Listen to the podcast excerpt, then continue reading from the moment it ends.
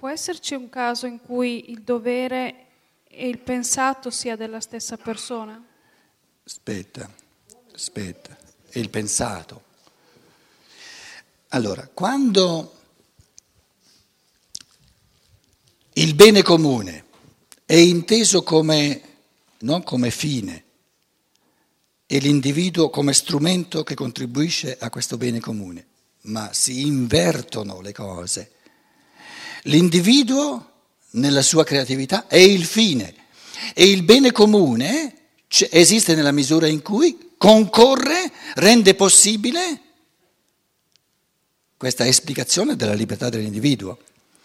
Allora, quando il bene comune è concepito, quando cioè, be- ognuno riceve il massimo bene, che è quello di rendergli possibile l'esplicazione di ciò che è individuale, libero intriso di amore, l'intuizione individuale aggiunge una dimensione del tutto nuova.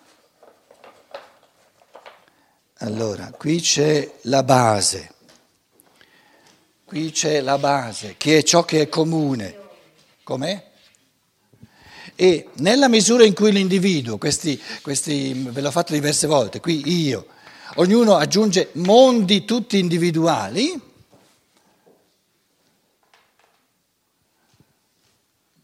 il bene comune consiste soltanto nell'evitare, e evitare liberamente, perché più si gode questo bene individuale che è la libertà e più si vogliono evitare le azioni che precludono questa libertà. Quindi il bene comune è la somma di quelle azioni che vengono da tutti evitate per permettere il massimo di libertà individuale.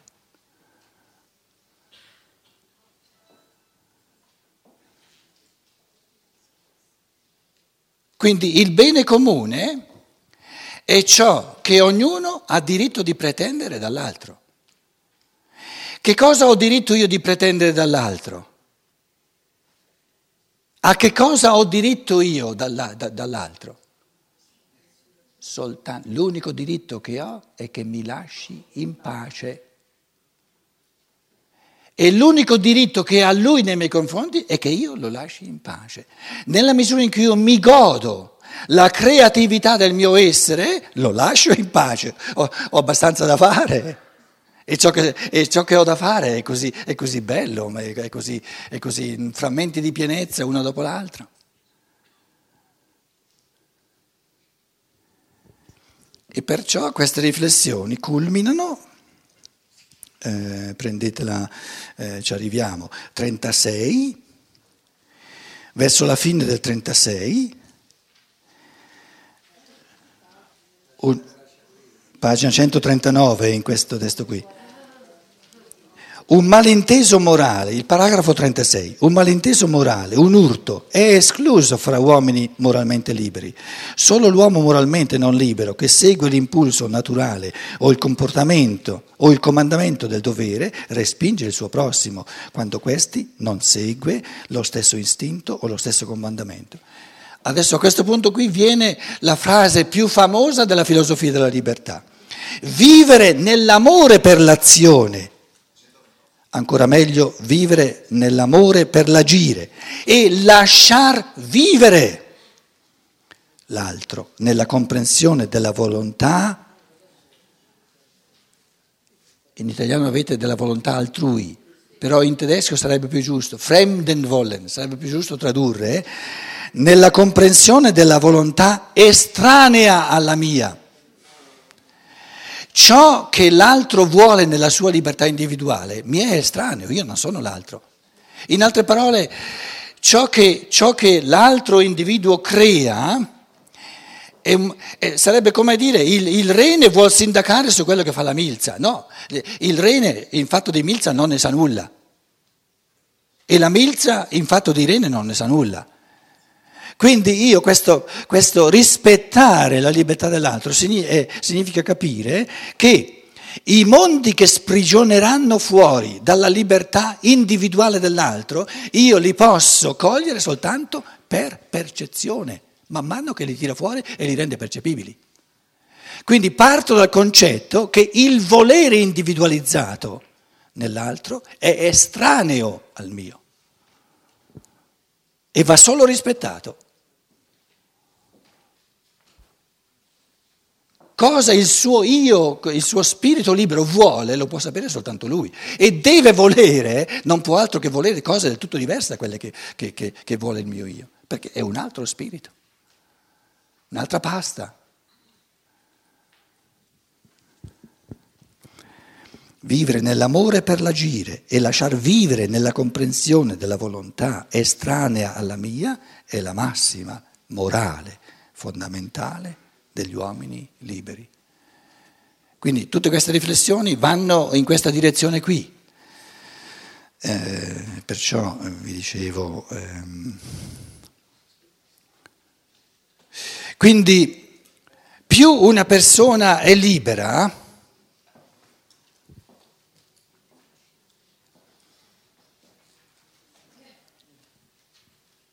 e meno esige dagli altri.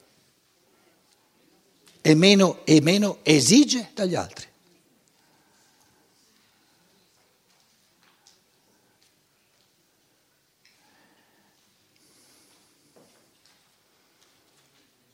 Quindi l'unico dovere nei confronti dell'altro è di creare le condizioni perché possa respirare. Altri doveri non esistono.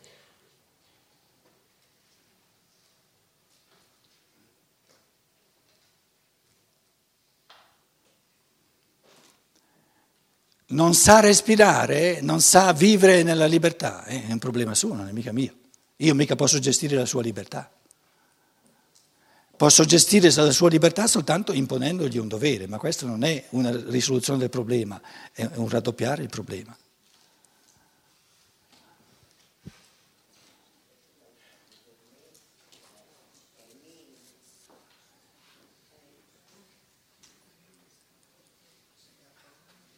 Quindi cerca una gestione dal di fuori soltanto colui che non sa gestirsi.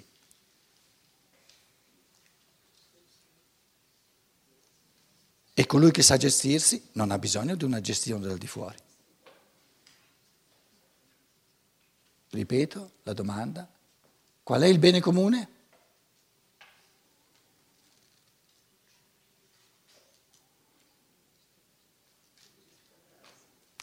C'è soltanto un bene comune ed è quello di rendere possibile il bene individuale.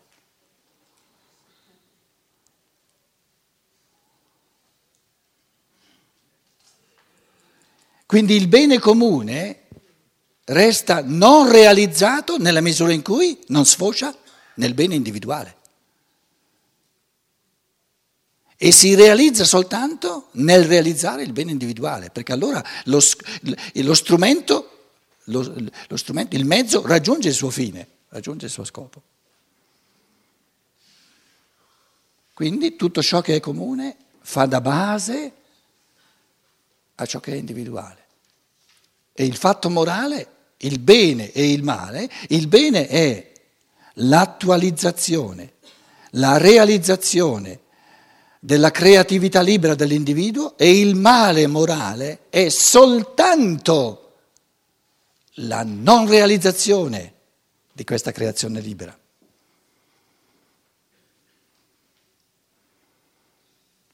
Voi direte però è male morale anche una comunità, un, un, una dittatura che la proibisce, che, la, che la, la rende impossibile. Nessuna istanza esterna può impedire all'uomo di essere libero. La sua libertà la può soltanto creare lui o la può soltanto omettere lui. E questo omettere, solo questo omettere è un male morale. Perché il male non è qualcosa, è sempre la carenza di un bene. Perché se il male fosse qualcosa sarebbe bene, sarebbe un bene. Quindi male morale è soltanto la carenza di libertà e di amore. Non è qualcosa di reale.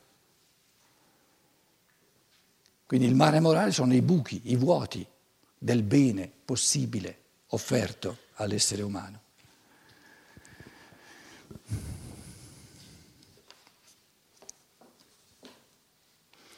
Il delinquente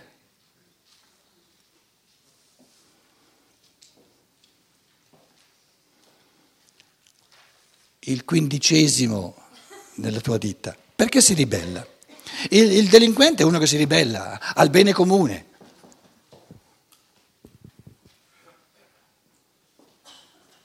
Perché diventa delinquente? Perché non ha mai fatto l'esperienza del bene individuale. Perché se facesse l'esperienza del bene individuale, della creatività, della libertà e dell'amore, lascerebbe di essere delinquente. E allora chiediamoci che cosa fa sì che il mondo sia pieno, oggi a tutt'oggi, di persone che questa sfera dell'individuale, della creatività, piena di libertà e piena di amore dell'individuo, non sia quasi mai stata sperimentata. Quali sono le cause? È perché il pensiero non l'ha ancora conosciuta, quindi si tratta di cammini di pensiero da recuperare, da fare, ed è perché l'esperienza, l'agire, non ha mai fatto questa esperienza della libertà individuale.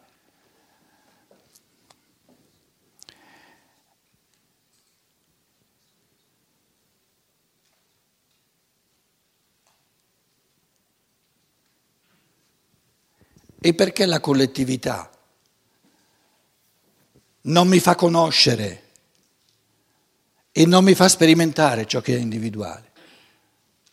Perché ciò che è individuale lo posso creare soltanto io, non posso pretenderlo dalla comunità, perché la comunità, la collettività è il non individuale.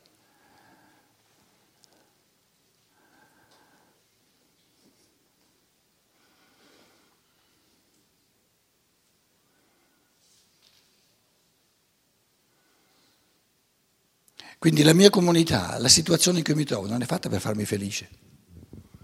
Nulla dal di fuori può farmi felice. Tutto ciò che è fuori di me è buono al massimo quando mi lascia libero, mi lascia in pace. Ma creare questa sfera, questo mondo positivo di pensieri, di atti di amore, di azioni, concepite intuitivamente, è un lavoro che devo fare io. Quindi la maggior parte degli esseri umani sono scontenti in base a peccati di omissione.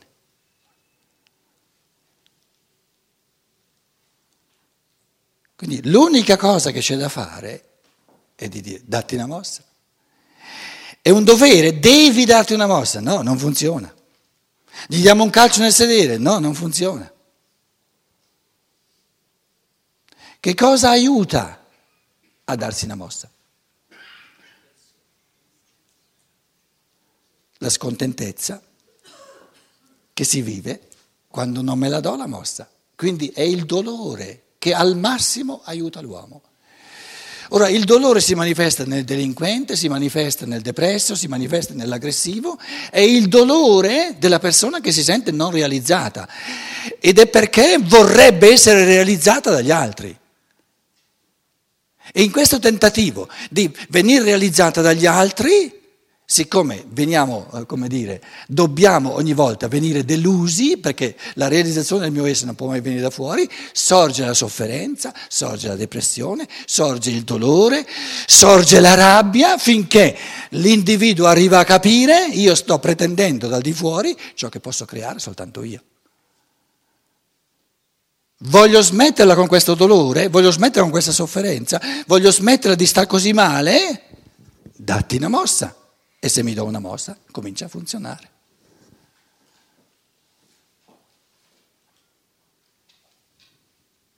Quindi l'umanità si trova a questa soglia dove, diciamo, le nostre società perlomeno società di stampo occidentale, hanno creato una certa base, diciamo, di, qualcuno lo diceva in questi giorni, ci vuole una certa base di, di come dire, eh, c'è da mangiare, c'è da bere, se, se tutte le energie vanno impiegate per, per, il mangiare e per il bere non resta nulla di energie per creare questa base. No? Quindi siamo a un punto della società dove l'individuo, se vuole darsi una mossa, ha la possibilità di farlo. Quindi la scontentezza, il dolore, la, la, eh, le depressioni vengono, no, non vengono dal fatto che all'individuo manca la base necessaria per la creatività individuale. I grossi problemi vengono dal fatto che, pur essendo tutto presente, ciò che sarebbe necessario come base per la creatività individuale, questa creatività individuale non viene afferrata, non viene esercitata, perché non è conosciuta non si sa che esista e tieni presente che il potere non vuole che tu la conosca. Questo oltre. Perché, perché quello che dici è vero, no? però tu ti accorgi davvero che la maggior parte di persone non sanno che esiste tutta questa possibilità di evoluzione, di, di, di conoscenza. No? Ma in buona fede credo proprio, assolutamente. No? Cioè, è ignorato questo mondo. Ci si ferma a quello che ti dà la, la morale comune e soffri ma non conosci una via d'uscita, non, non, è conosciuta proprio. Quindi il senso dei nostri incontri è di rispondere alla domanda perché tanti esseri sono scontenti. Perché non sanno perché sono scontenti. E sono scontenti non per quello che c'è, ma per quello che manca. Questo è l'intuito fondamentale che cerchiamo di sviscerare sempre di nuovo da tutte le parti e non va sottovalutato, perché se l'individuo non capisce questa cosa fondamentale, continu- dovrà continuare a soffrire, soffrire, soffrire. E, se, se, e, allora o diventa depressivo o diventa aggressivo, il sociale diventa sempre più difficile, perché avremo una marea crescente di persone scontente, non realizzate. Eh, però, però... Com'è? Eh, che prendono la, in Germania già a partire da 8-9 anni, i bambini. Cose allucinanti. Un bambino di 10 anni che deve prendere antidepressivi. Ma ci rendiamo conto che, che, che, che aberrazione collettiva?